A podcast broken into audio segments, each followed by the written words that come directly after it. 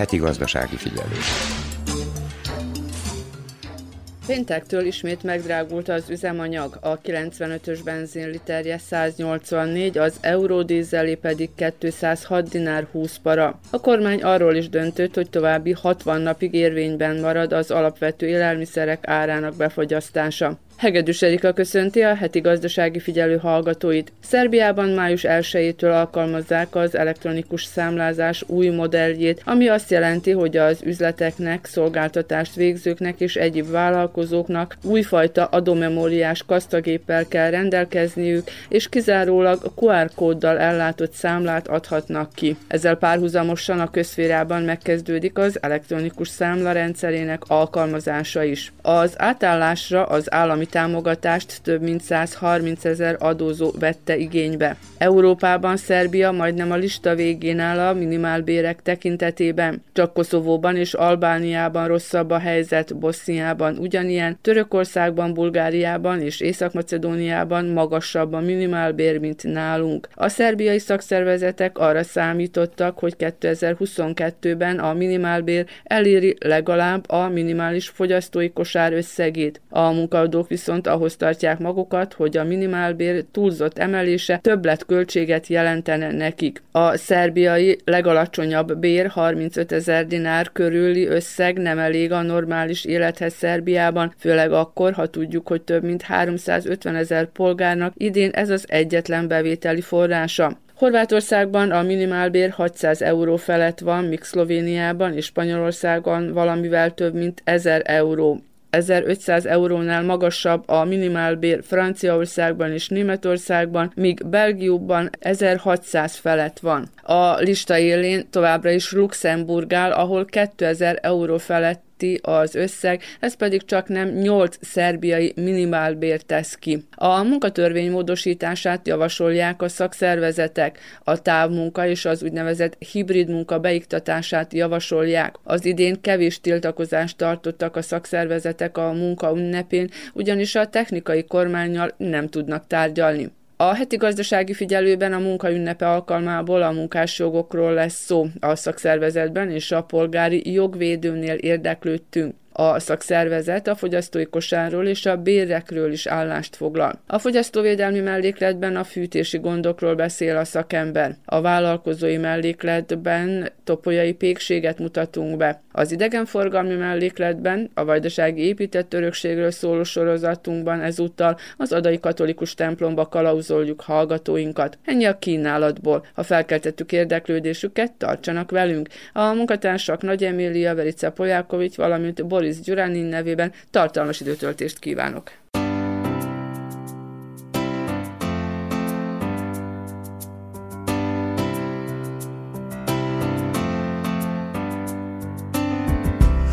Úgy indult el, hogy jó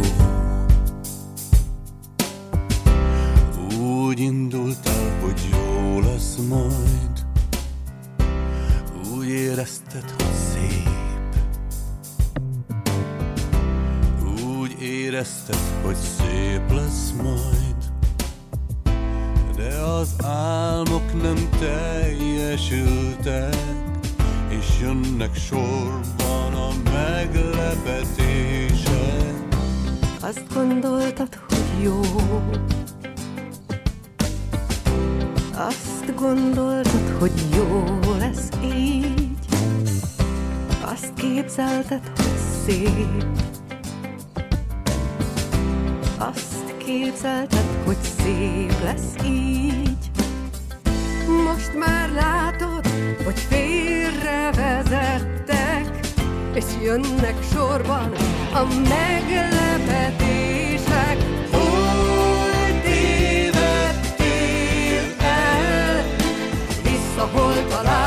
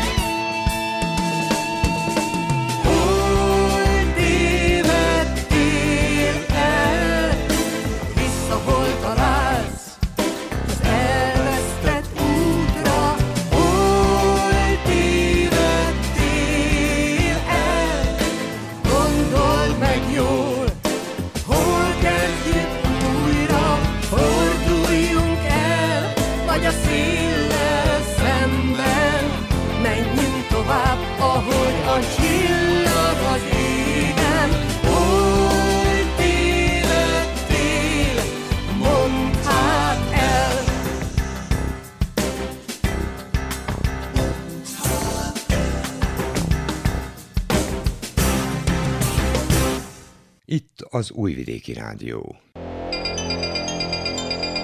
Gazdasági figyelő.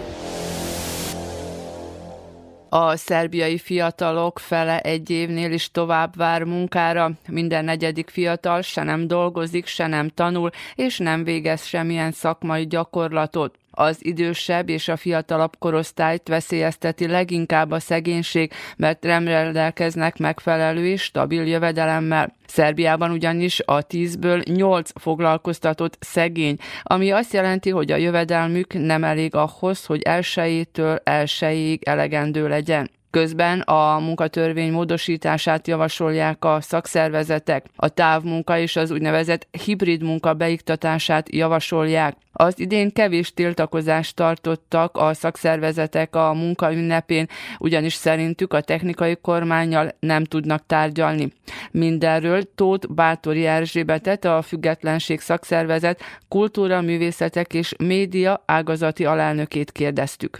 A járvány jelentősen megváltoztatta mindannyiunknak az életét, így a munkavilágában is egy új helyzet állt elő. Ugye emlékezzünk vissza az első időszakban a nagy bezártság és a nagy elzártság az inkább a munkavédelmi feladatokat hozta előtérbe. Ekkor tanultuk meg, hogy hogy kell bizonyos üzemrészeket külön választani, hogy kell a, lerakni a holmit, amit otthonról hozunk, hogy kell étkezni külön, és milyen munkavédelmi fertőtlenítőket, maszkokat kell használni, és ezt hogy kell azokban az üzemrészekben, ahol tömegével dolgoznak az emberek, bizonyos ilyen flexibilis elválasztókat alakítottak ki sok helyen, és hát erre iparágok is alapozódtak, úgyhogy új tevékenységek is kialakultak, és hát nagyon vigyázni kellett, hogy ki hol jön be, pontosan ellenőrizve, és ki hol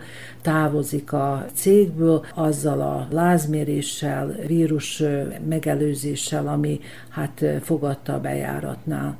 Második időszakban már, amikor kapcsolta a társadalom, hogy munkavégzésnek az ilyen formája eléggé nehézkes, és hát a vírus is alakult át, ugye jöttek ezek a fázisok, akkor nagyon jellemző volt az, hogy a munkát el kell végezni, mindenáron meg kell tartani a munkahelyeket, hogy hát legyen pénz, és hogy legyen, legyenek fizetések is, ez tudatosodott a foglalkoztatottakba is, és már kezdtek lazulni azok az előírások, amik első időben nagyon szigorúan be kellett tartani, kezdtek lazulni, és ahogy a vírus változott, mind lazábbra váltak, lazábbak voltak azok az elvárások. Viszont kialakult egy újfajta munkavégzés, az otthoni munkának a fontossága megnövekedett, és hát cégek maguk választhatták meg, hogy ki mennyi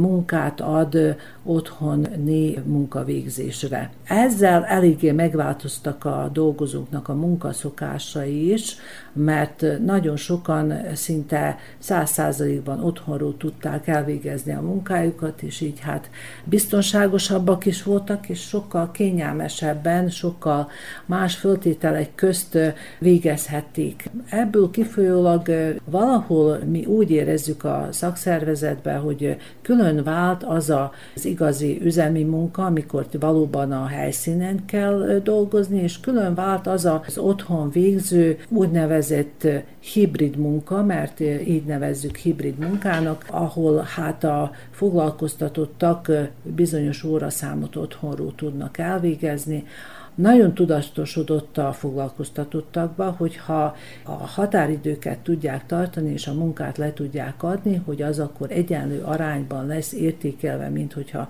irodában dolgoznának, és itt a szakszervezetinek az ifjúsági csoportja aktívabb lett, és igazából rámutattunk arra, hogy a meglévő munkatörvény az nem jó kereteket biztosít, szinte egyáltalán nem foglalkozik az otthoni munkavégzéssel, és ez mind ez a pandémiás időszakban körvonalazódott.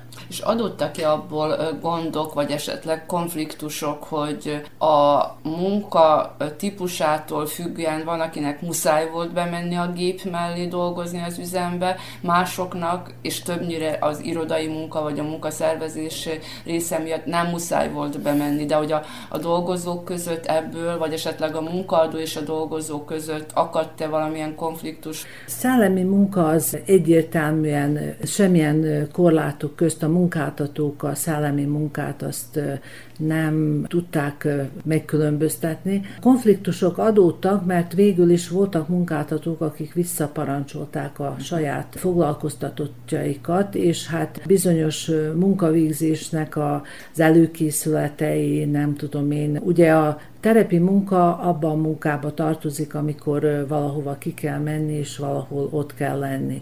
Az üzemi munka is ott létet igényel, mondjuk a bizonyos könyvtárosoknak a munkája is csak az a jelenléttel biztosítható.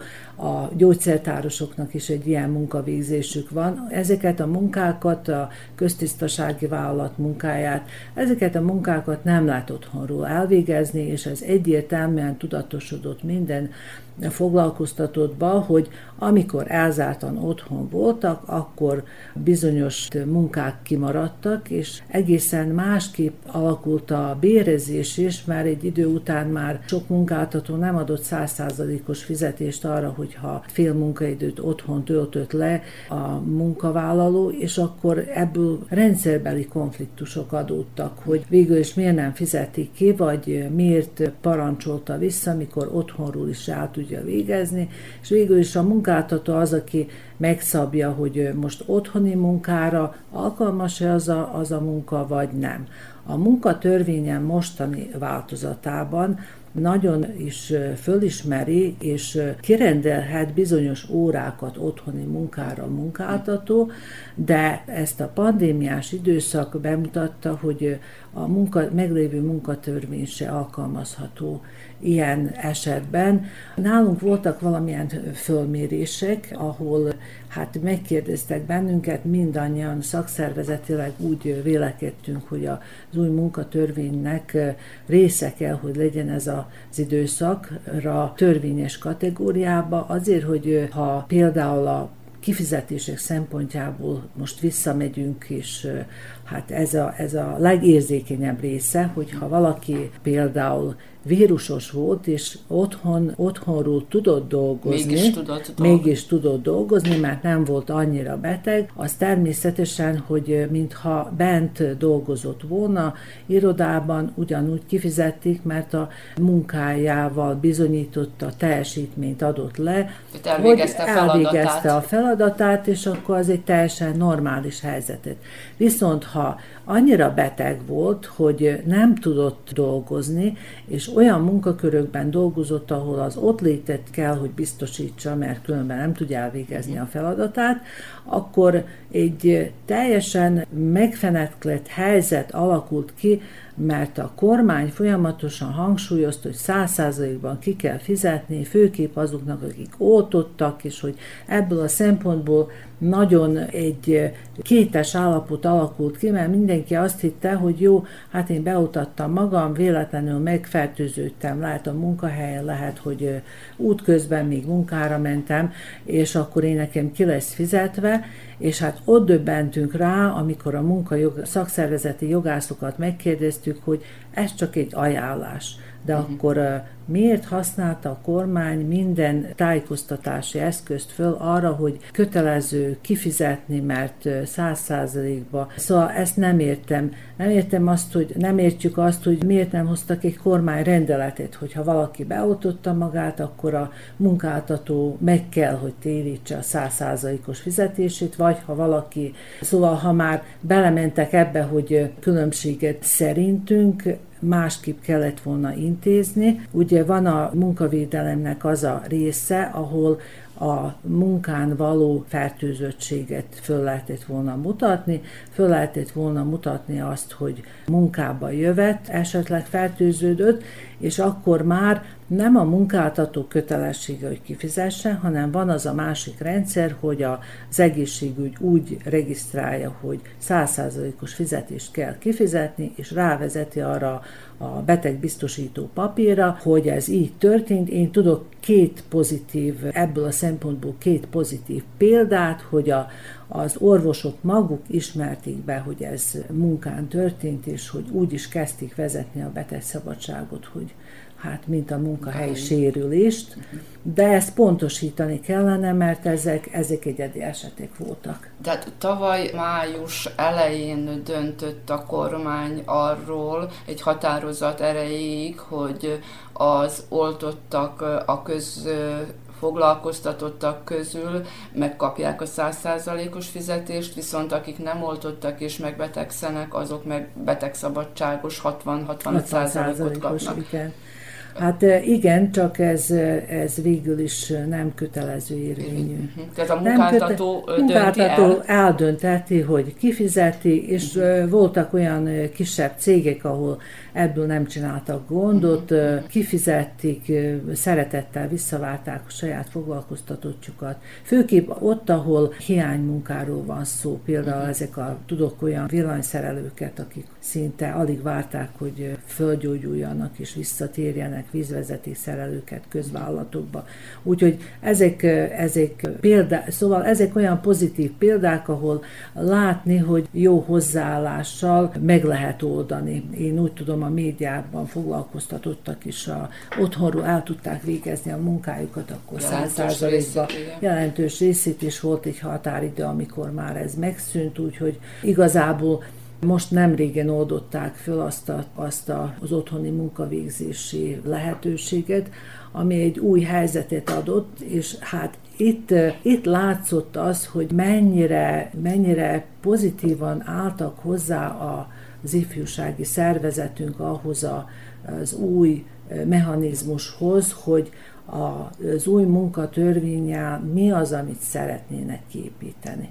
Most ez az új helyzet, tehát a járványhelyzet, ami kikényszerítette azt, hogy lehetőséget adjanak a távmunkára. Nálunk kevésbé, de külföldön elég gyakran hallottuk, hogy a járványidőszak után esetleg tartósá tenni, vagy állandósítani a távmunka lehetőségét, mert hogy akkor például nem kell irodahelységet bérelni, vagy vásárolni, kialakítani, nem kell annyi közműszámlát fizetni, nem kell esetleg úti költséget fizetni, tehát, hogy ez a lehetőség a munkatörvény módosításával esetleg gyakorlattá válhat? Tehát a szakszervezetnek mi az álláspontja? Hogy a munkaadóktól függ többnyire? Most a munkaadóktól függ uh-huh. többnyire.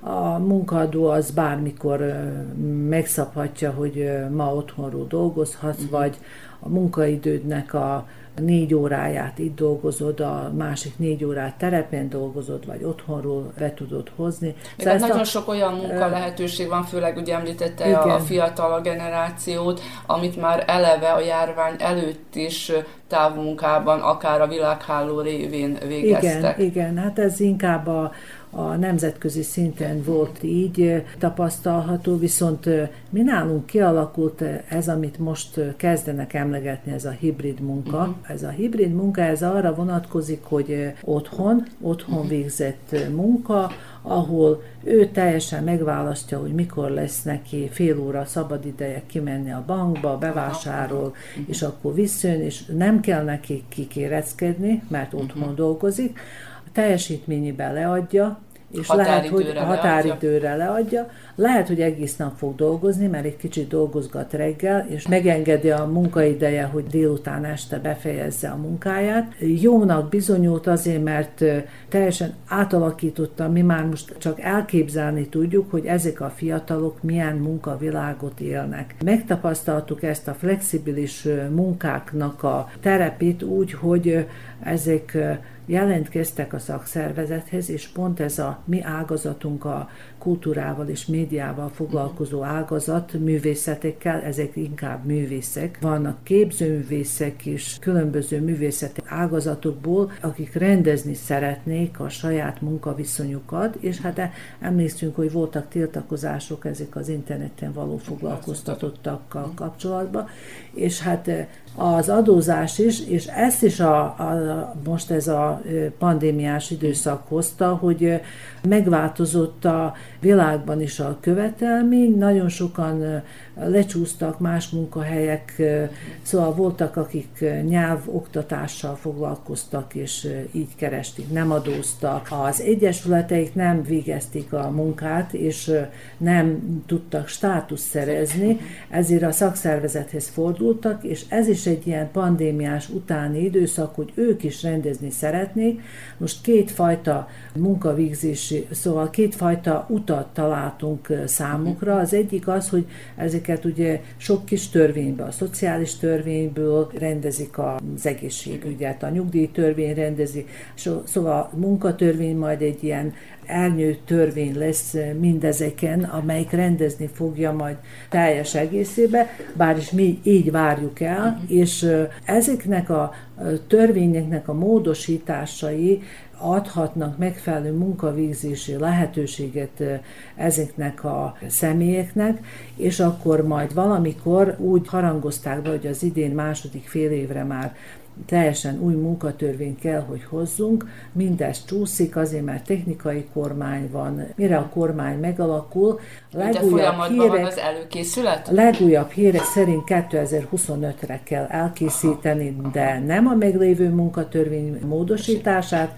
hanem egy teljesen új munkatörvény. Úgyhogy elértük azt a azt a fázist, hogy nagyon alacsonyra esett ennek a munkatörvénynek az értéke, mert ez a munkatörvény látszik, hogy nem sok szegletiben hiányos, nem rendezi úgy a foglalkoztatottaknak a státuszát, mi az új munkatörvénytől egy más fajta hozzáállást várunk, és ennek a része lesz valószínű ez a, az otthoni munka, a flexibilis munka megválasztása. A fiatalokról még ennyit engedje meg, hogy elmondjak, hogy elvárásaik vannak. Önnékik az első elvárásuk az, hogy mennyi pénzt fognak kapni abban a cégben, és hogy mi meg tudjuk tartani a fiatalokat valahol, valahol ezeknek az elvárásoknak elébe kell, hogy menjünk a szakszervezetek európai pályázat útján, egy véleménykutatást végeztek, és hát ez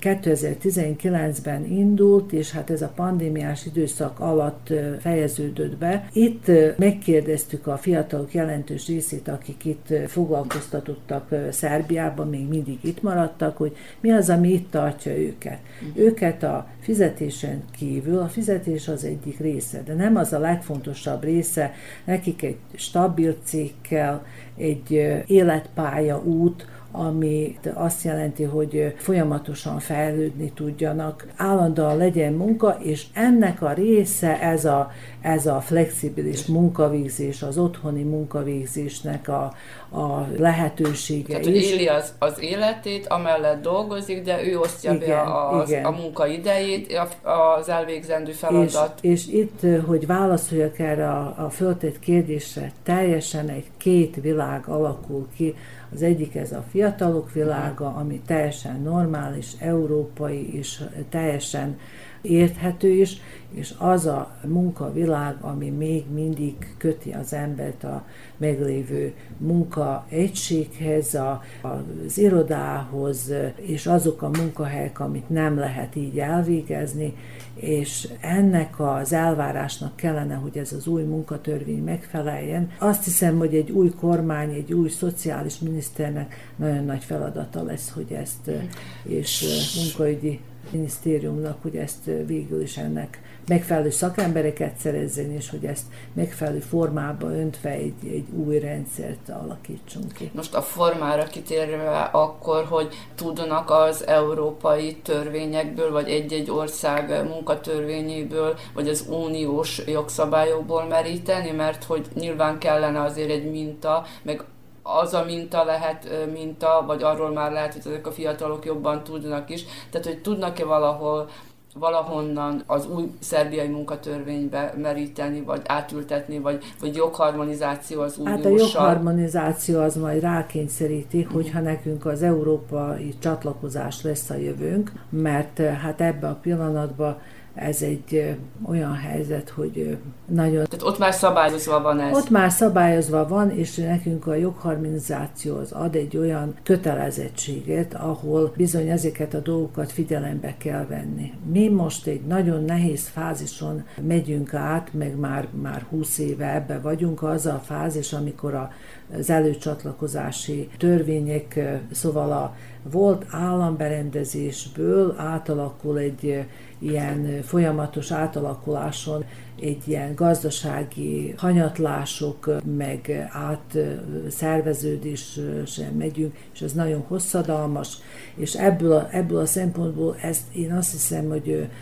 25-re tervezték, uh-huh. szóval az a 22 második fele, ami még néhány évvel ezelőtt egy határidő, úgy látszik, hogy ezt az előcsatlakozást is valamilyen formában hát ezen a területen kitolta is, hogy az a 25 lett meghatározva. Ez néhány hete, hogy így hallottuk a szakszervezetben, hogy sajnos tolódás van. De egyébként a mostani munkatörvényt is összehangolták az unióssal, legalábbis abban a szakaszban, amikor a, a meghatározott időre vonatkozót rögzítették, vagy hogy kölcsönvet munkások, munkások bérbeadása, ami ugye azért uniós országokban működik. Ezzel mondjuk a, a munkavállalók picit elégedetlenek voltak, mert hogy itt nem rendeződik azért a, a, a státuszuk, tehát nem egy állandó munkaviszony, viszont hogy a, a mostani munkatörvényt is már bizonyos szinten harmonizálták az unióssal. Harmonizálták, de ez a munkatörvény még mindig a munkáltatóknak a véleményében volt, és a munkáltatók azok a akkora erőbevetéssel változtatták meg azt, ami, azt, ami Európában egy teljesen ami normális, nekik megfelelt. Ami nekik megfelelt, és akkor ők határozták meg, hogy hát mennyit tudnak akár a fizetések szempontjából. Úgyhogy egy nagyon hosszú procedúra vissza kell emlékeznünk, hogy a, a munkavállalók újvidéken blokkolták a mhm. közvitát, és akkor újvidék után már Kragujevácon meg se tudták szervezni a közvitát, mert ott viszont a fegyvergyári munkások várták a tárgyaló csoportot, és egy és egész... Tömeges sem volt. Tömeges, úgyhogy ott már lefújták, és akkor nem is volt közvita. Uh-huh. Úgyhogy kemény előzményei voltak ennek a munkatörvénynek már, mint a munkavállalók szempontjából. Viszont a kormány teljes egészében megpróbált beállni a meglévő munkáltatók megé. Igazából a munkáltatók egyesületében, vagyis a szervezetében kevés nagy tőke szerepel, inkább ezek a kisebb cégeknek az igazgatói adják azt a tárgyaló csoportot, és hát... És befolyásolhatják. És ott is állandó az a vita, hogy hát mikor jönnek már a nagy multik, és mikor... Szóval itt még mindig a, ebbe a rendszerben még mindig a munkáltatóknál inkább a hazai munkáltatókról kell beszélni, akik részt vesznek ebbe a vitába, ahol a munkatörvény meghozatala procedúrába kerül. Gazdasági figyelő az elmúlt időszakban megnőtt a felmondások száma az orosz-ukrán háború következtében, ugyanis több nagyobb cég veszítette el ezeket a piacokat. A munkaadók ilyen esetben kénytelenek felmondani munkásaiknak, hogy mit tehet ilyen esetben a munkavállaló. Azt Miladin Nésigy, a Szerbiai Helyi Ombudsmanok Egyesületének az elnöke mondja el Nagy Emília kérésére. Ami most a leginkább kiemelkedő az az orosz-ukrán háború. Mi az, amit egy munkás tehet abban az esetben, hogyha ebből a helyzetből adódóan veszíti el az állását? Az utóbbi időben, most már lassan ugye két és fél éve, hogy nagy problémánk van elsősorban kezdve a koronától, ami nagyon meghatározó volt, a, ami az egész helyzetét illeti, gazdasági helyzetét, még, még emberi jogokat, stb. stb. Szóval Ez volt az egyik probléma. Most meg erre ráépül, szóval a koronától még mindig nem szabadultunk fel, ez az egyik dolog, de a másik dolog, hogy most már itt vagy ez a, hát most mennyire lehet mondani, hogy nagyobb probléma, kisebb probléma, sajnos én úgy értékelem, hogy ez még nagyobb probléma, most már is, de sajnos könnyen történhet az, hogy még nagyobb probléma lesz a jövőben. Ezek természetesen olyan dolgok, hogy nagyon is meghatározó szerepük van, ami, ahogyan tetszett kérdezni, a, a munkásokat, illetve a munkásoknak a jogait illeti. Elsősorban arról van szó, hogy ugye hát a gazdasági vállalatok,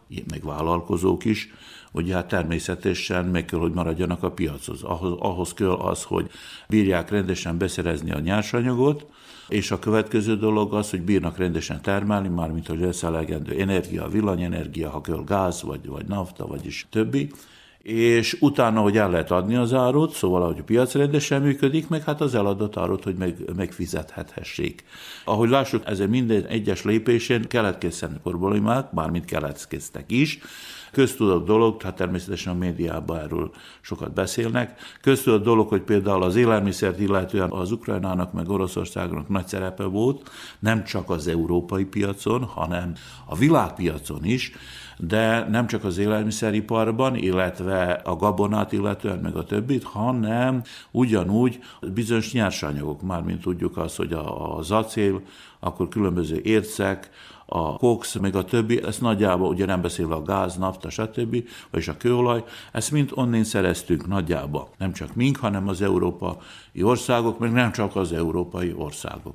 Na most ezek a láncok, ugye beszerzési láncok megszakadtak, és már eleve már itt is egy nagy probléma keletkezett. Szóval, hogyha egy vállalat vagy egy vállalkozó tudna is dolgozni, van még mindig megmaradt a piac, meg mindig fizetőképes az a piaca, de ha nem tudja beszerezni a nyersanyagot, akkor ő kénytelen csökkenteni, vagy ne Isten leállítani a termelést. Vagyis szolgáltatásokat, stb. stb. Szóval már ezen a téren óriási problémák vannak, nem beszélve arról, hogyha esetleg Megvan a termelés, megmaradt a termelés szintje, elsősorban itt termelésről beszélünk, de ugyanúgy vonatkozik a szolgáltatásokra is, akkor fölmerül az a kérdés, hogy esetleg elveszíti a piacot, nem csak az orosz meg ukrán piacot, de elsősorban ezekről van szó, hanem természetesen az európai piacon, mert ahogyan ugyanúgy tudjuk, ugye a médiákból, hogy rengeteg ipar ágazat van, ahol csökkent, vagy lehet még meg is állt a termelés, ugye főleg mondjuk rá az autóipar, ahol rengeteg, ugye világszerte voltak a beszerzők, és most ezek a beszerzési láncok megszakadtak, illetve ott is gond van ugye a nyersanyag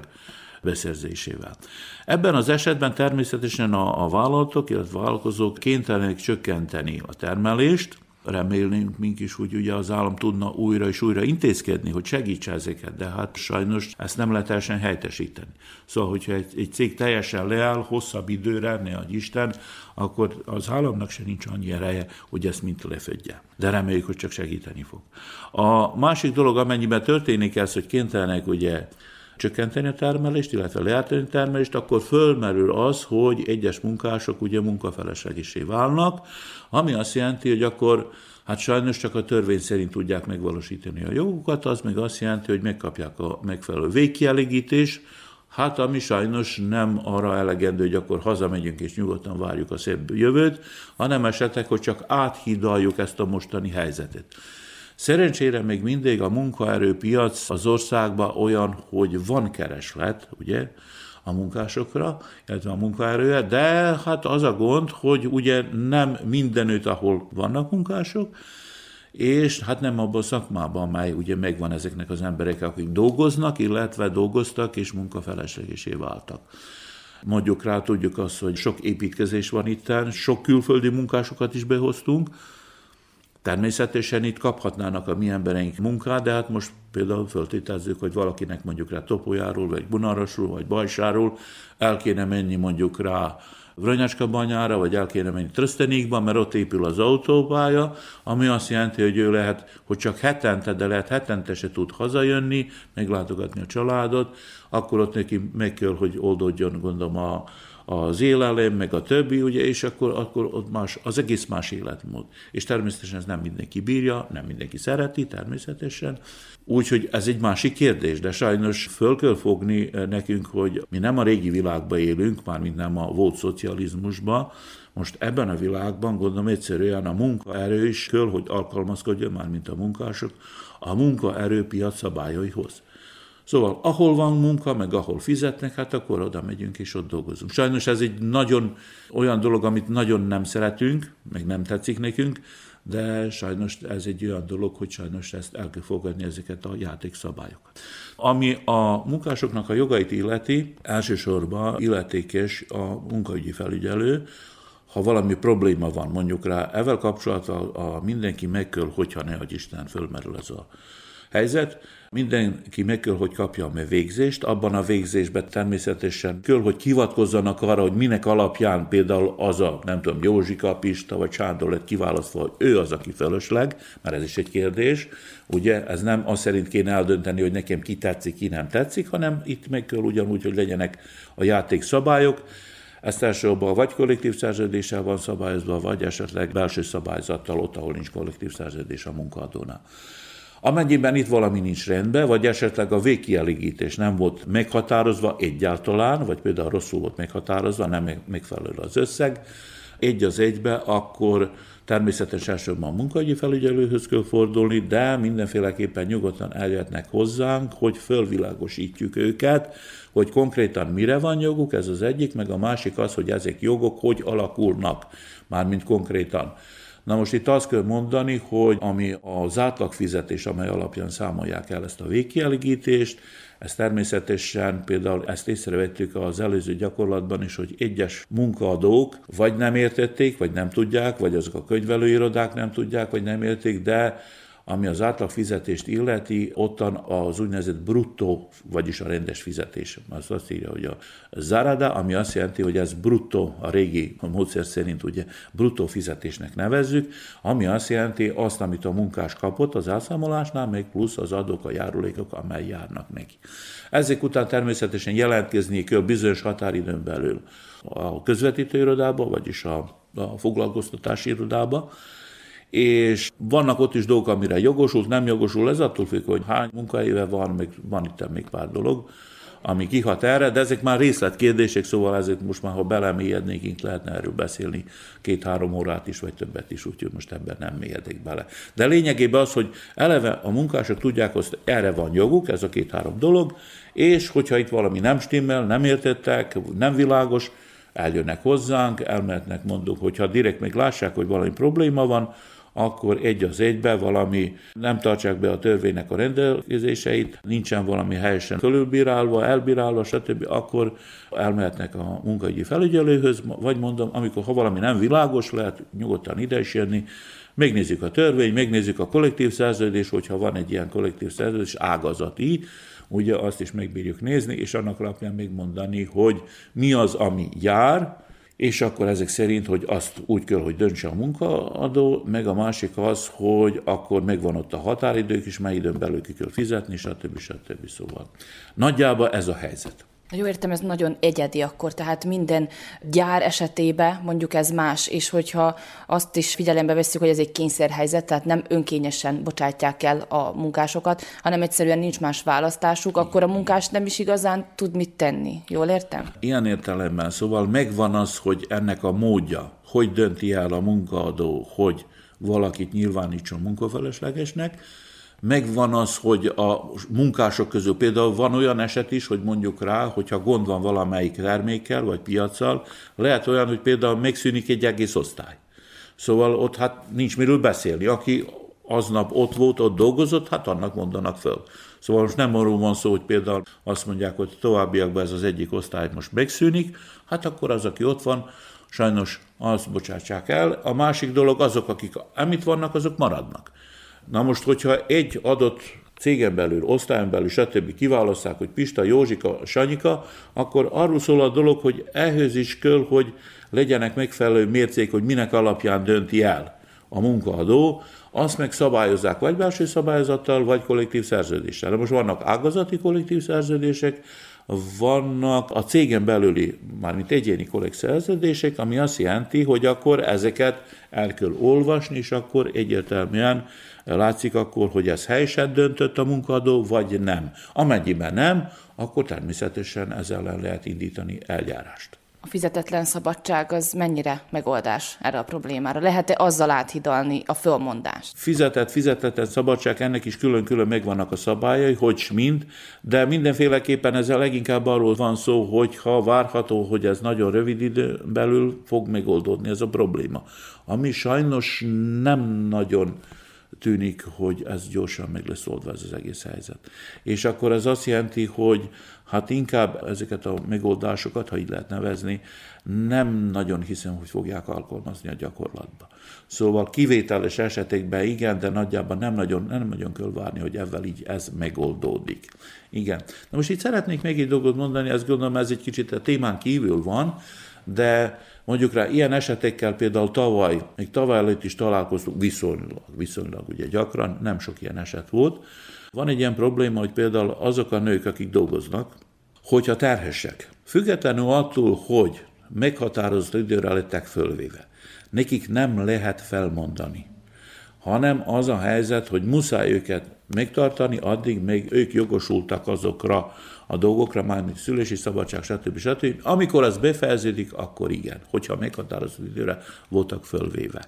Szóval ezt úgy láttuk, hogy sokan nem tudják, és akkor egyszerűen elbocsássák. Na most itt szerencsére olyan tapasztalatunk van, hogy mikor jelentkeztek ezek az asszonyok, akkor egy az egybe kinyomtattuk a törvénynek a szövegét, mondtuk nekik, hogy először beszéljenek a tulajdonossal, igazgató, vagy nem tudom kivel, szóval nem ottan a titkárnővel, vagy valamelyik referenssel, hogy beszéljen először velük, és hogyha utána gond van, akkor jelentkezzenek újra. Hát egy is ért vissza, hogy gond van. És voltak olyanok, akik visszat, és azt mondták, meg van beszélve. Megértette, ugye, hát megértette, hogy az igazgató vagy a munkadó, megértette, hogy hát a törvény azt mondja, hogy nem szabad, hát akkor ne csináljon külön problémát ebből, mert különben is gondolom büntetés is kaphatna a cég, meg utána mindenféleképpen vissza kell vennie. Ugye, vagy ezt a kijelentést visszavonni. Szóval ez egy olyan dolog, amely lehet, hogy most is fölmerül, hogyha hát lejárt neki a határidő, és akkor meghatározott időre fölvéve, hát akkor legkönnyebb ezt elbocsátani. De hogyha az asszony terhes, akkor nem szabad őtet elbocsátani. Na most különben is a munkaadónak külön pénzbe nem kerül, mert végeredményben az állam födi ezeket a költségeket, illetve a fizetést, térítés, meg a többi.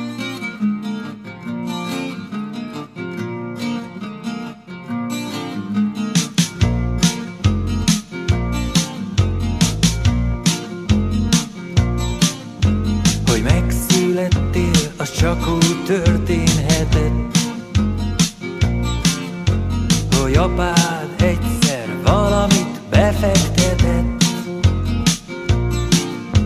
A család örült, hogy a tőke kamatozik, és csodálták, hogy milyen édes a kis profit. Az életünk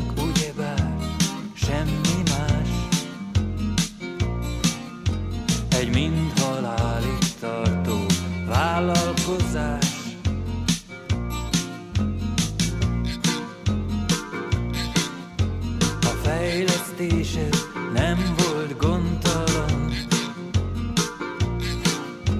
és túl sokáig voltál haszontalan.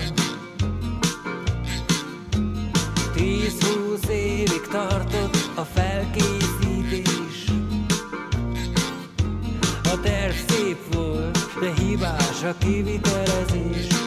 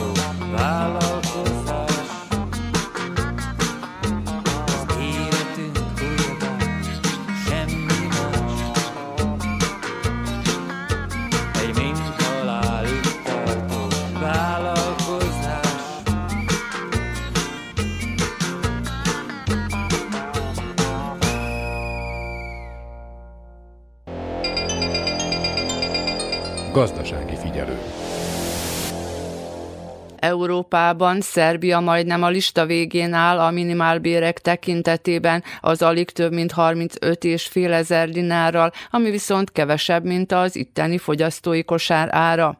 Az év eleje óta jelentősen drágultak az élelmiszerek és az üzemanyag, csak egyes élelmiszerek és az energiahordozók árát korlátozta az állam.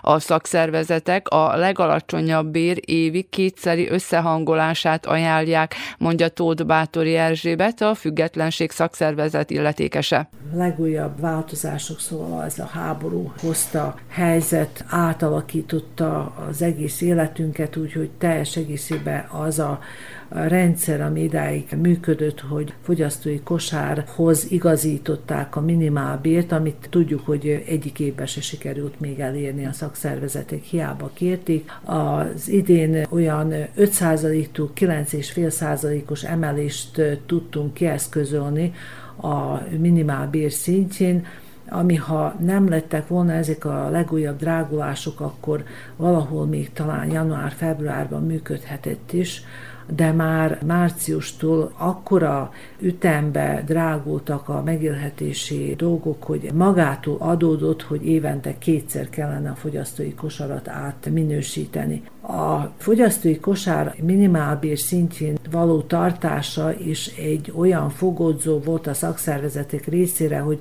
valamihez kössék azt a legkisebb kifizethető összeget, és mindig törekedtek a szakszervezetek, hogy nem az a minimális fogyasztói kosár, hanem inkább az a megélhetésünket és a tisztességes munka után a tisztességes megélhetést biztosító fogyasztói kosár lépjen életbe, hát attól nagyon messze volt tavaly is, az idén is.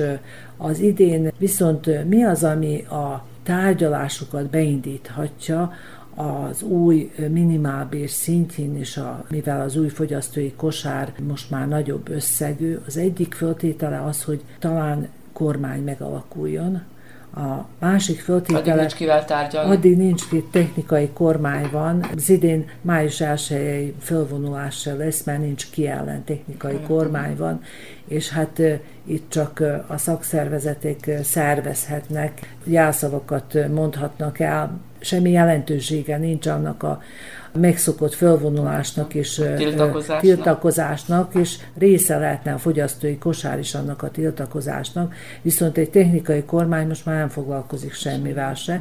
Van egy olyan föltétele, hogy a statisztikai intézetnek ki kellene mutatni, hogy hány százalékban növekedtek meg ezek az árak, ahhoz, hogy a szakszervezetek ki tudják kényszeríteni, hogy újra második fél évre egy másik, más minimálbér szintet tudjunk tárgyalni, vagy végül is ezt végig tudjuk tárgyalni. Nem hiszem, hogy a Statisztikai Intézet akar ilyesmivel foglalkozni, épp azért, mert végül is az egyik kerékkötője ennek a törvényes kerete, hogy hát ha ők nem mutatják ki, akkor az olyan, mintha nem is lenne, akkor arról mi csak beszélünk, és ez nem jó, hogy nem tudjuk végül is asztalra tenni ezeket a dolgokat, mert folyamatosan nő az a türelmetlenség, ami hát most már kézzel fogható a fogyasztó, szóval a társadalmunkban, hogy nem tudnak megélni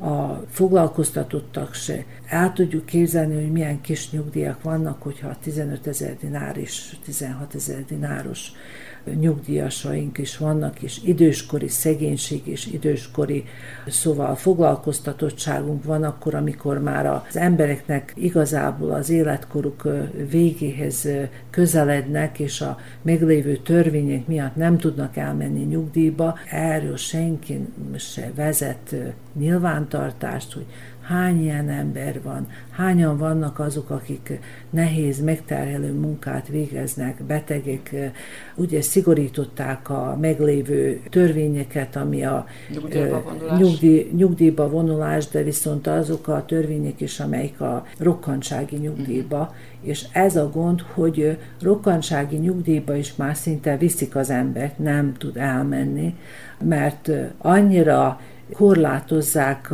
azt a pénzt, amit kifizetnek nyugdíjakra, hogy hát ez, ez hihetetlen, hogy ebbe az előregedett társadalomba most nem azzal kezdenek foglalkozni, hogy hogy, fognak, hogy fogják a fiatalokat foglalkoztatni, és az idősebb generáció tisztességesen nyugdíjba elküldeni, hanem még mindig azzal vagyunk elfoglalva, hogy hogy fog az idős generáció tudni végig dolgozni azt a, azokat az éveket, és hát ebbe most ez az, ez az infláció és ez a drágulás, ez egy nagyon rossz hatással van. Az elszegényedés az tapasztalható napi szinten.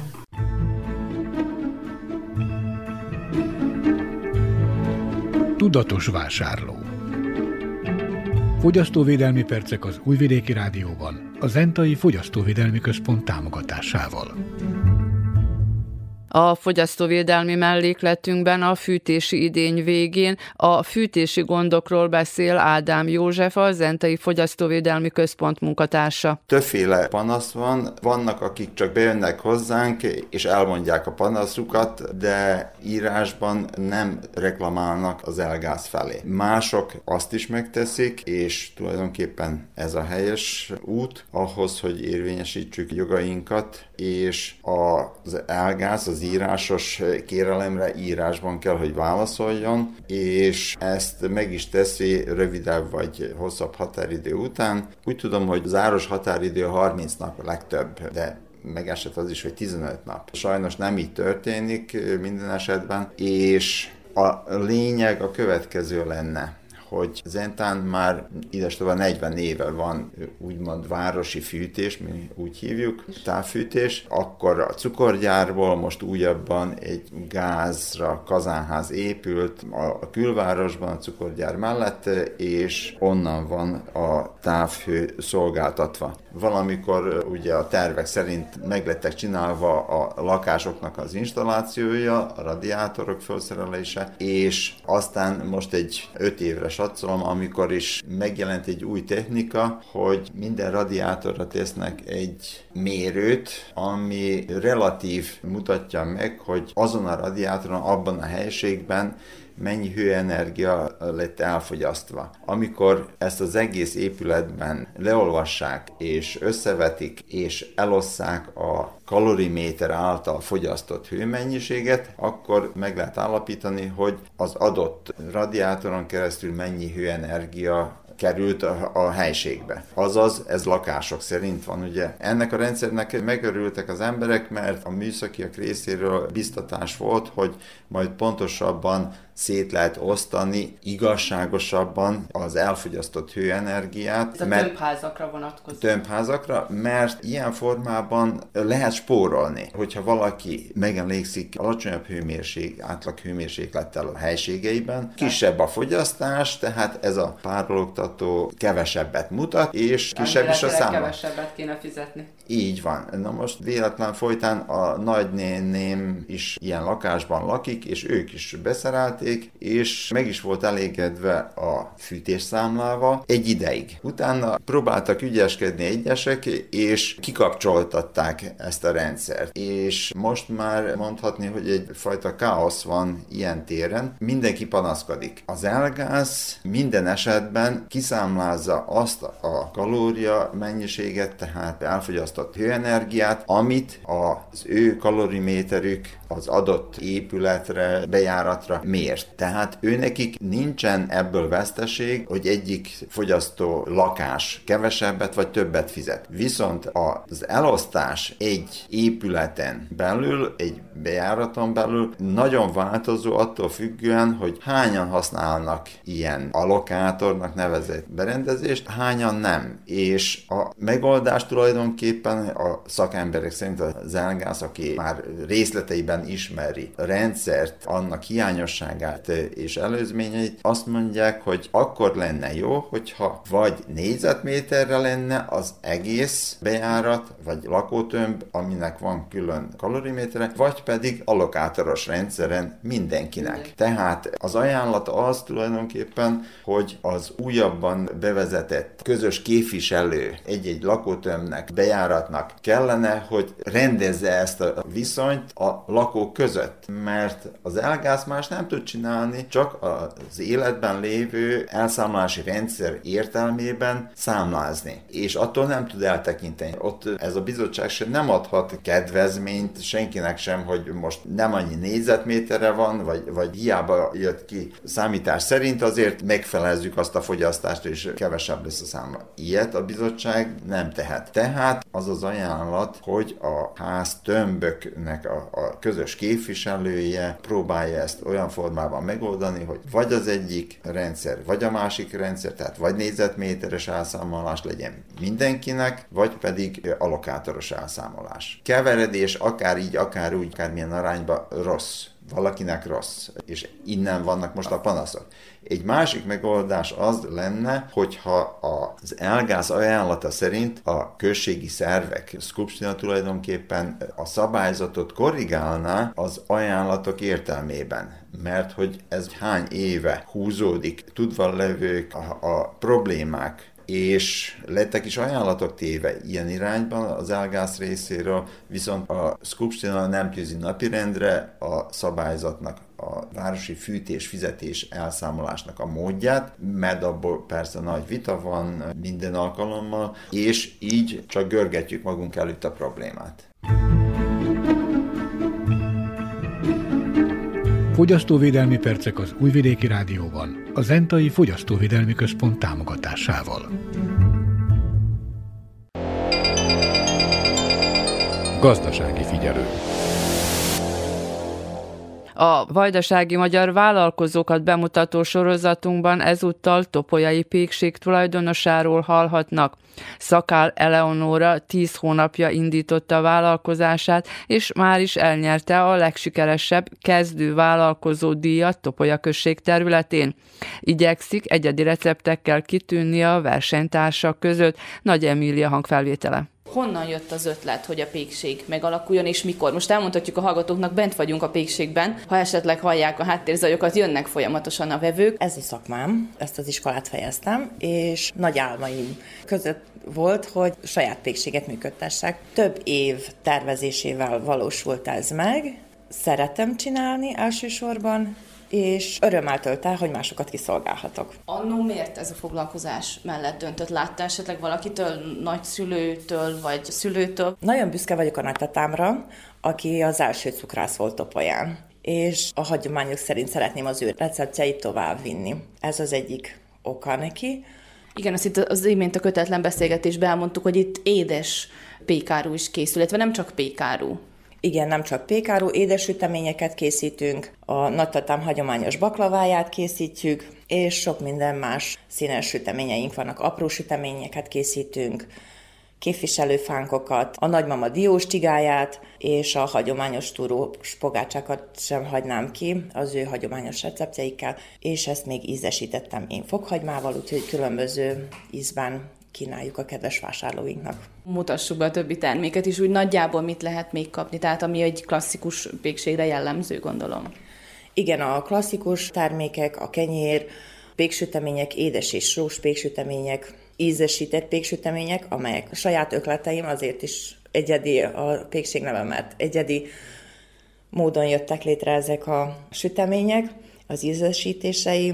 Különböző pizzákat, családi pizzákat, kis pizzákat sütünk, rendelésen családi pizzákat készítünk, pizzatekercseket születésnapokra, hogy szerzik be a nyersanyagot? Főleg ebben az időszakban, igaz, most már az a nehéz időszak nagyjából elmúlt, amikor nehéz volt alapanyaghoz jutni, viszont most jött a háború, ugye talán most is voltak nehézségek. Akadnak nehézségek a beszerzésekkel, viszont megvannak az állandó beszállítóink, úgyhogy ők segítenek abban, hogy könnyebben hozzájussunk mindenféle nyersanyaghoz minőségi nyersanyaghoz. Topolyáról is, mint Szabadkáról is vannak, akikkel együtt dolgozunk. És mi mindent szereznek be? Mi az, amit nem tudnak maguk előállítani? Amit nem állítunk mi elő, ugye az a, az a liszt, a hústermékek, a zöldségfélék, amiket használunk a szendvicsekhez. Egy fiatal ember is van itt az üzletben, pont most ken meg egy szendvicset. Ő neki mi itt a feladata? Ő esetleg munkás, vagy családi vállalkozásról van szó? Családi vállalkozásnak is mondhatom, igen, együtt vezetjük a pékséget.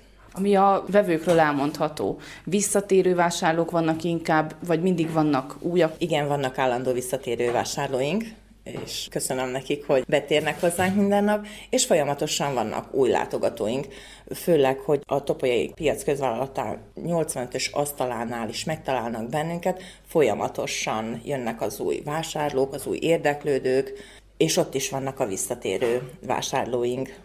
Említem még egyszer itt a szendvicset, ezek mindig frissen készülnek? Tehát nincs előkészített szendvics például, vagy pizza, vagy bármi ilyesmi? Nem, minden nap frissen készül minden sütemény, minden, minden termékünket frissen készítünk. És mi készítünk mindent. Semmi viszont eladással nem foglalkozunk, friss termékeket árulunk. Vállalkozók Egyesületébe kiérdemelt díj az önt illette meg, illetve magát a pékséget. Ez hogy fogadta? Mennyire lepődött meg, hogy, hogy idén önök kapták? Hát igen, nagyon meglepődtem, és köszönöm szépen az Egyesületnek is, és Vanyur Gabriellának is a kitartását, a támogatását, a sok segítségét, az oktatását, türelmét, és hogy segítette a nehéz időszakokban, vagy amikor nehézségekkel szembesültem, ő, ő mindig támogatást nyújtott, és találtunk megoldást mindenféle ügyes bajos gondjainkra, és megtiszteltetés volt, hogy ilyen rövid időn belül ezt a díjat elhozhattam. Könyvbe szaladtak a szemeim, és nagyon meghatódott voltam, az az igazság. Nem számítottam rá, és köszönöm szépen. És igyekezni fogok, hogy továbbra is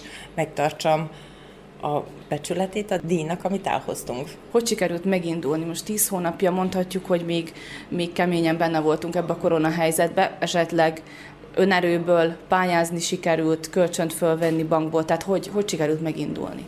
Kölcsönnel indultam meg, úgymond önerővel, saját kölcsönt vettem fel, pályázaton is részt vettem, de sajnos azt nem sikerült, viszont reménykedem, bízom benne esetleg, hogy az idejében, ha lesz rá lehetőség valamilyen pályázatra, akkor szeretnék mindenféleképpen részt venni rajta.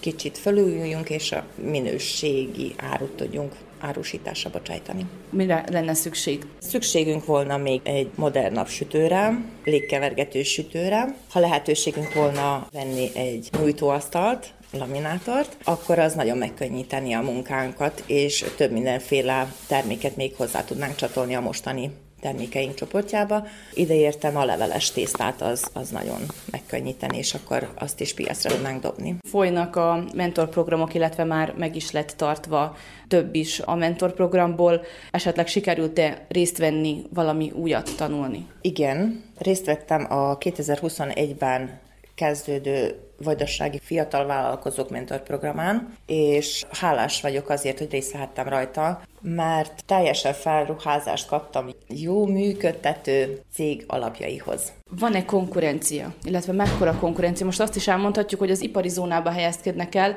elég messze a központtól. Igen, konkurencia az mindig van, de próbálok egészséges konkurencia lenni, én is másoknak, más termékeket kínálni, más programokat behozni, mint a fagyasztott termékek árusítása, különbözni a többiektől. Persze szeretném meghagyni magamnak a, a hagyományos, mindennapos friss termékeket, süteményeket, de ez mellett más termékeket is szeretnék gyártani, ami, amit mások nem csinálnak, konkurens vállalkozások. Hogy néz ki egy napjuk? Természetesen korán kelünk, érkezésünkkel bedagasztjuk a tésztákat, különböző tésztákkal dolgozunk, a sós, a, az édes tésztákat, a, az additív nélküli tésztákat, legyártjuk a termékeinket, megsütjük, kinyitjuk az üzletünket, és várjuk a kedves vásárlóinkat. Folyamatosan mozgásba vagyunk, igény szerint készítjük, utána sütünk, állandóan frissen próbáljuk tartani termékeinket. Mi a munkaidő?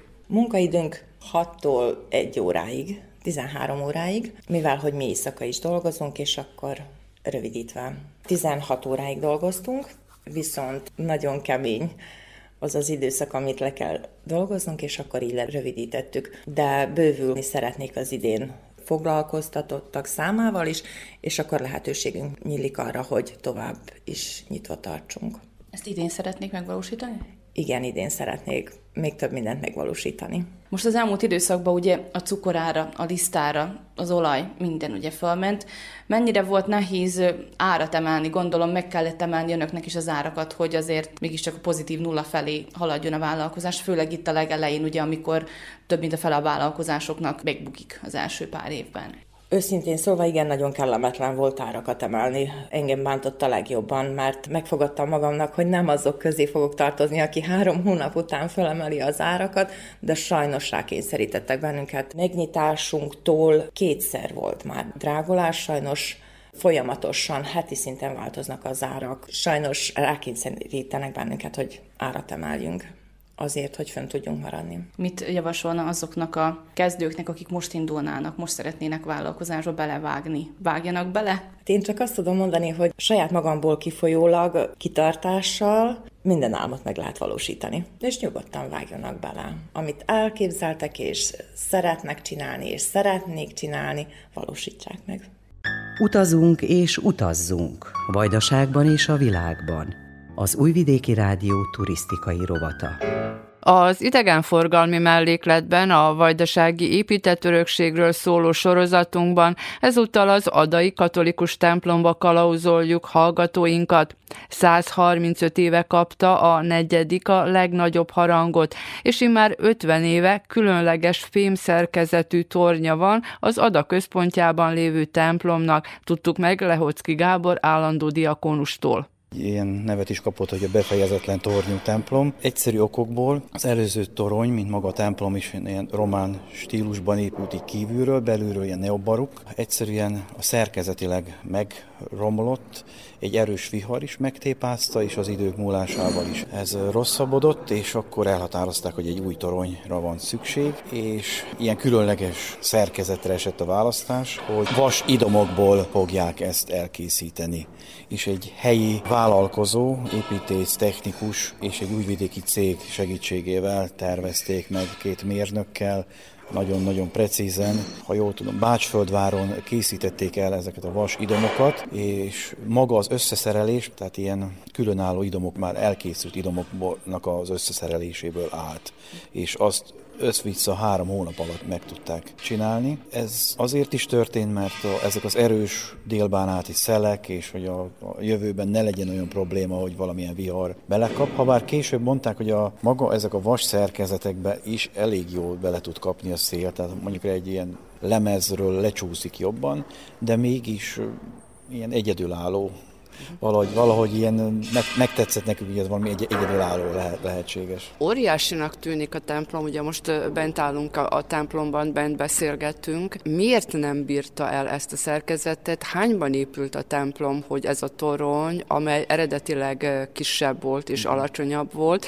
és nyilván nem volt ennyi harag eredendően benne, és nyilván nem is ekkora harangok lettek volna benne eredetileg. Tehát miért nem bírta el szerkezetileg ez az épület? 1795-ben épült, és hát hogy 1968-at írunk, amikor először jelentkeztek a problémák, tehát elég sok idő telt el. Tisza közelség esetleg a talaj is? Hát a, a maga a település az egy mocsaras, teljesen mocsaras vidékre épült, de nem, nem tűnt megrodjanva maga a, a hát Nincsenek falak. repedések. Nincsenek repedések, mert a terv az volt, a, tehát helyben égetett téglákból készült a templom. Igazából egy, egy nagyon erős, vas, nagy vastag falu templomot építettek, egy ilyen puszta templomként, hogy állja a sarat. Most az oltár előtt állunk, és látszik, hogy vaskosak a falak. Igen, igen, igen. Tehát így nem volt gond, de úgy néz ki, hogy a maga a torony szerkezetet talán nem tervezték be olyan erősnek, vagy olyan ilyen erős szelekre, és az időjárás viszontagságának is az, az, az,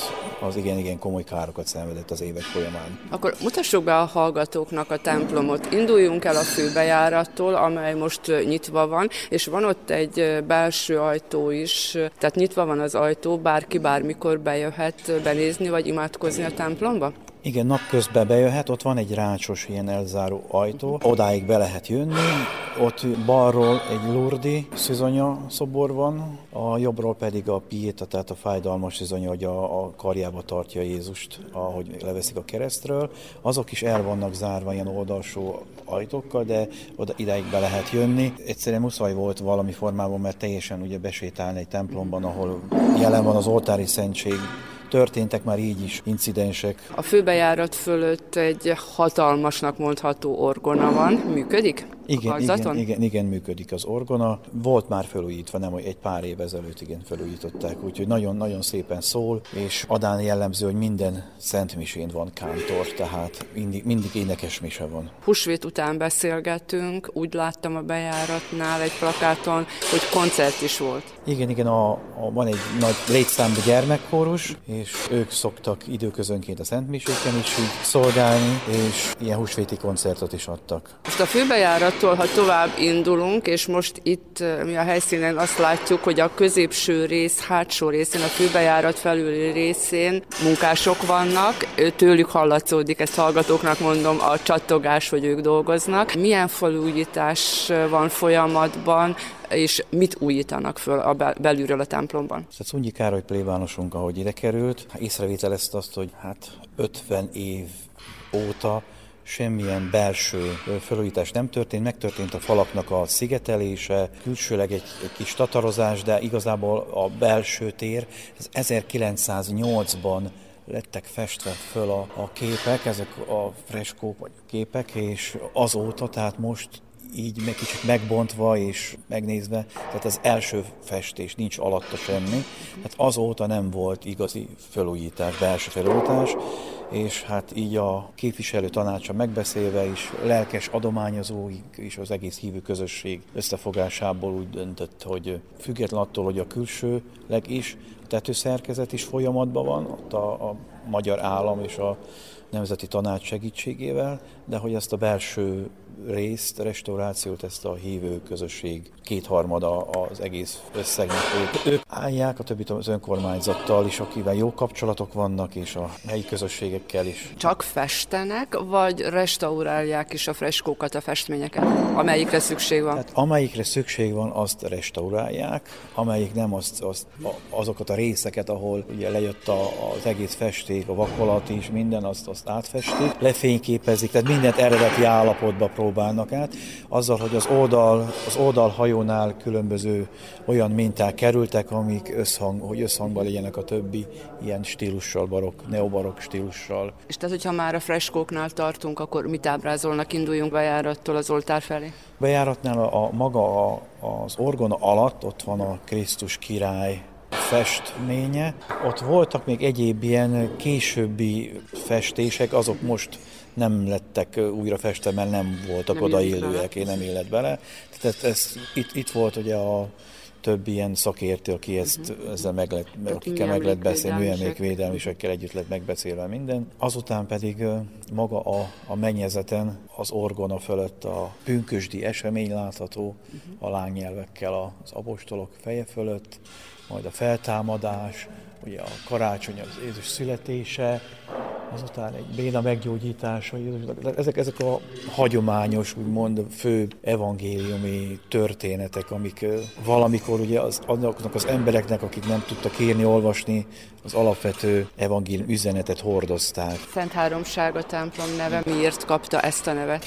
Ez egy elég erős védő, védő idén, nem, nem is mondhatnám, hogy szent, hiszen maga a, a Szent Háromság. Franz Mauer egy soproni festőnek egy hatalmas festménye van, ez a tipikus katolikus ábrázolás a Szent Háromságnak egy idős össz szakálló atyaképében Jézus, aki a keresztet fogva a sebei látszódnak, és a Szentlélek ilyen galamb formájában ugye ott lebeg fölöttük, és a, a lábuk alatt pedig hát a maga világot próbálja az angyalok, szolgálók is maga a, a, az emberi világot ábrázolja. Itt sincs meg az oltár, viszont megvan a régi szószék, amit használnak? A szószék nincs, nincs használva olyan szinten, hogy onnan legyen prédik, ez prédikálva. Ez az eredeti, ez az eredeti, igen, fából készült szószék. Ott van a tíz parancsolatnak ugye a két kőtábláját, az is fából. Igen, ez nincs. A maga, ugye a, igen, a tabernákulum, van itt jelen. A régi oltár a, a, a régi oltár helyén, az, az eltűnt, és a két hambó van itt, amik, ahogy látjuk, ezek kicsit elütnek a, ez a neobarok stílustól is, az oltár is az egész, ez inkább ilyen klasszicizmus jegyeit viseli magán. De talán jobb is így, hogy akkor látni lehet, hogy mi az eredeti és mi az újabbkori. Igen, igen, és a, ugye maga a torony is elüt uh-huh. az egész templom stílustól, de valahol egy olyan szimbóluma lett ennek az adai templomnak, uh-huh. ennek magának adának, és valahogy beépült ez az egész környezetbe, a templomhoz is, így sokkal magasabb lett, így 53 méter, az eredeti templom toronya csak 32 méter volt. Mennyi harangja van jelenleg a templomnak? Négy harangja van, azzal, hogy a legnagyobb harang az repett és nem dolgozik azon kívül a másik három. Villamosítva vannak, sőt, egy adai vállalkozó, Gordos Sándor, egy különleges módon így felújította az egész harangnak a, és harangozásnak a, a működését, és mobiltelefonos alkalmazással működtethető az egész. Azzal, hogy egy jó pár évvel ezelőtt volt egy 2016-ban egy villámcsapás, ami tönkretette az egész mindent, és ő az saját... időjárás nagyon befolyásolja itt a templom életét. A templom életét befolyásolja, és ugye maga az a vas szerkezetes torony kicsikét villámvonzó, de ő kitalált, tervezett egy sajátos olyan rendszert, ilyen zárt dobozos rendszert, ami most ellenáll a villámoknak, és azon az elméletileg már nem fogja a villámit tönkretenni, és így, így egyszerűbben kezelhető, működtethető ez az egész.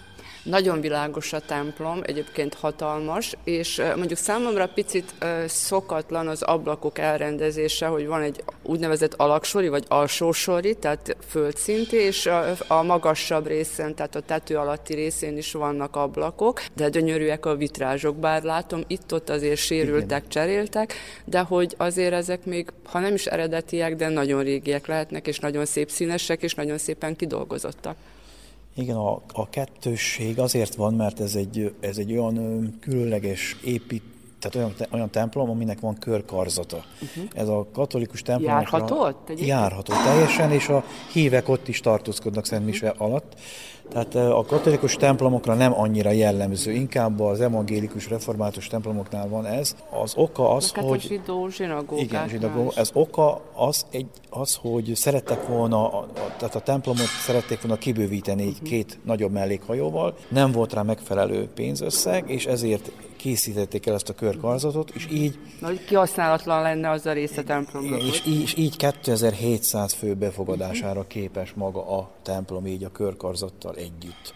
A vit- vitrázsok, az üvegek, és ugye egy-egy magyar szentet ábrázolnak, vagy a magyarhoz kötött szenteket, és a 1904-ben készültek el. És hát igen, ez, ez is terve van majd idővel, hogy ez a kip pótolni a, azt a részt, pótolni azt a részt amit, amit sajnos hát be különböző ilyen vandalírozó fiatalok bedobtak egy, egy tég, féltéglát, és egy ilyen, ilyen dolgba sérült meg a, ez a vitrás. A templom mintázata nagyon szép, tehát nagyon aprólékos, mint hogyha ilyen himzett minta lenne rajta. Találtak ehhez mestert, aki ezt így élethűen vissza tudja majd adni? Most fölfelé nézek elsősorban, mert ugye említette, hogy az alsó részt is összpahangba hozzák ez, majd a felsővel. Ez a, ez a, ez a zombori restaurátor festőcsapat több templomot is felújított már, úgyhogy ők, ők ebben profik, tehát azért is lettek megbízva, mert már ugye az előző munkájukkal bizonyítottak, hogy ők ilyennel is megbírkoznak. Most a templomban vagyunk, de ha kimegyünk a templomkertbe, óriási templomkertje van, ami hát lehet, hogy kicsit szokatlan, mert hogy sok templomban jártam, és azért elég nagynak tűnik ez, vagy talán az épülethez méretezték. Mi található a templom főbejáratánál, a templom mellett? Ugye van egy Szent Háromság szobor, ami most a templom kertben belül van, de valamikor ez a szobor ékesítette oda a központját, tehát csak aztán a, volt ugye időszak, amikor a, az, egy, az, egyház, az egyházat ugye elég jó bezsugorították a saját kis területére, akkor így bekerült, aztán Nepomuki Szent János szobor van, ott egy hatalmas ugye kereszt, majd a templom fel, ugye előső felületén van Jézus és Mária szíve, szobor. Nyilván, hogy a pénz jelentős része megvan, mikorra tervezik a, a tatarozás befejezését. Ugye most a húsvét tatarozás jegyében zajlott, karácsonyra meg lesz? Mert óriási munka ez azért. Igen, igen, karácsonyra nagyon reméljük, hogy meg lesz, igen. Tehát nem tudnak ők se időt mondani, tehát mert ez nagyba függ, hogy ha megbontanak egy-egy részt, vagy ahogy, ahogy elindul, hogy mennyi, mennyire Ha, ha közel jönnek, akkor ha, mennek hozzá, akkor látják, hogy... Akkor látja, hogy mennyire, mennyire szorul felújításra egy-egy, szakasz. Én azt tudom mondani, hogy jól haladnak, látszik, hogy értenek hozzá. Látom, hogy a, a csempéket cserélték, fűthető a templom? Igen, fűthető volt, de szintén ugye egy elavult rendszer lett belőle, még valamikor azzal a tüzelő Aha. naftával lett fűtve, meg minden. Igen, igen, és az is, az is valamikor majd terve van. Vannak itt különböző lehetőségek, így az önkormányzattal karöltve. Van itt egy melegvizes termálfürdő épült adán, ilyen wellness központ, bizonyos, főpumpás, bizonyos főpumpás, az, az is terve van a községnek, hogy egyes részeit a városnak, hogy akkor abból, abból, abból esetleg rákapcs, az lenne a legideálisabb megoldás a templomnak is.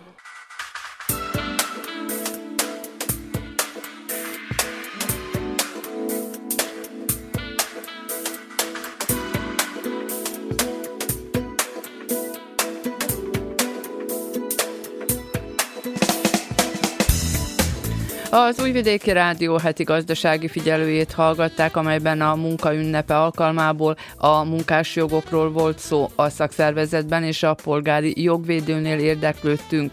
A szakszervezet a fogyasztói kosáról és a bérekről is állást foglalt. A fogyasztóvédelmi mellékletben a fűtési gondokról beszélt a szakember. A vállalkozói mellékletben topolyai pékséget mutattunk be, az idegenforgalmi mellékletben pedig a vajdasági épített örökségről szóló sorozatunkban ezúttal az adai katolikus templomba kalauzoltuk hallgatóinkat. A munkatársak Nagy Emília, Verica Polyákovic, valamint Mila Michnyák és Boris Gyuránin nevében Hegedűs Erika köszöni meg hallgatóink figyelmét. A heti gazdasági figyelővel a jövő héten a szokásos időben, kedden délelőtt a 10, és az esti ismétlésben a 8 órai hírek után jelentkezünk ismét. Műsorunk visszahallgatható az rtv.rs.hu honlapon a heti gazdasági figyelő cím alatt. Mi leszünk, remélem önök is. Továbbra is hallgassák az Újvidéki Rádiót.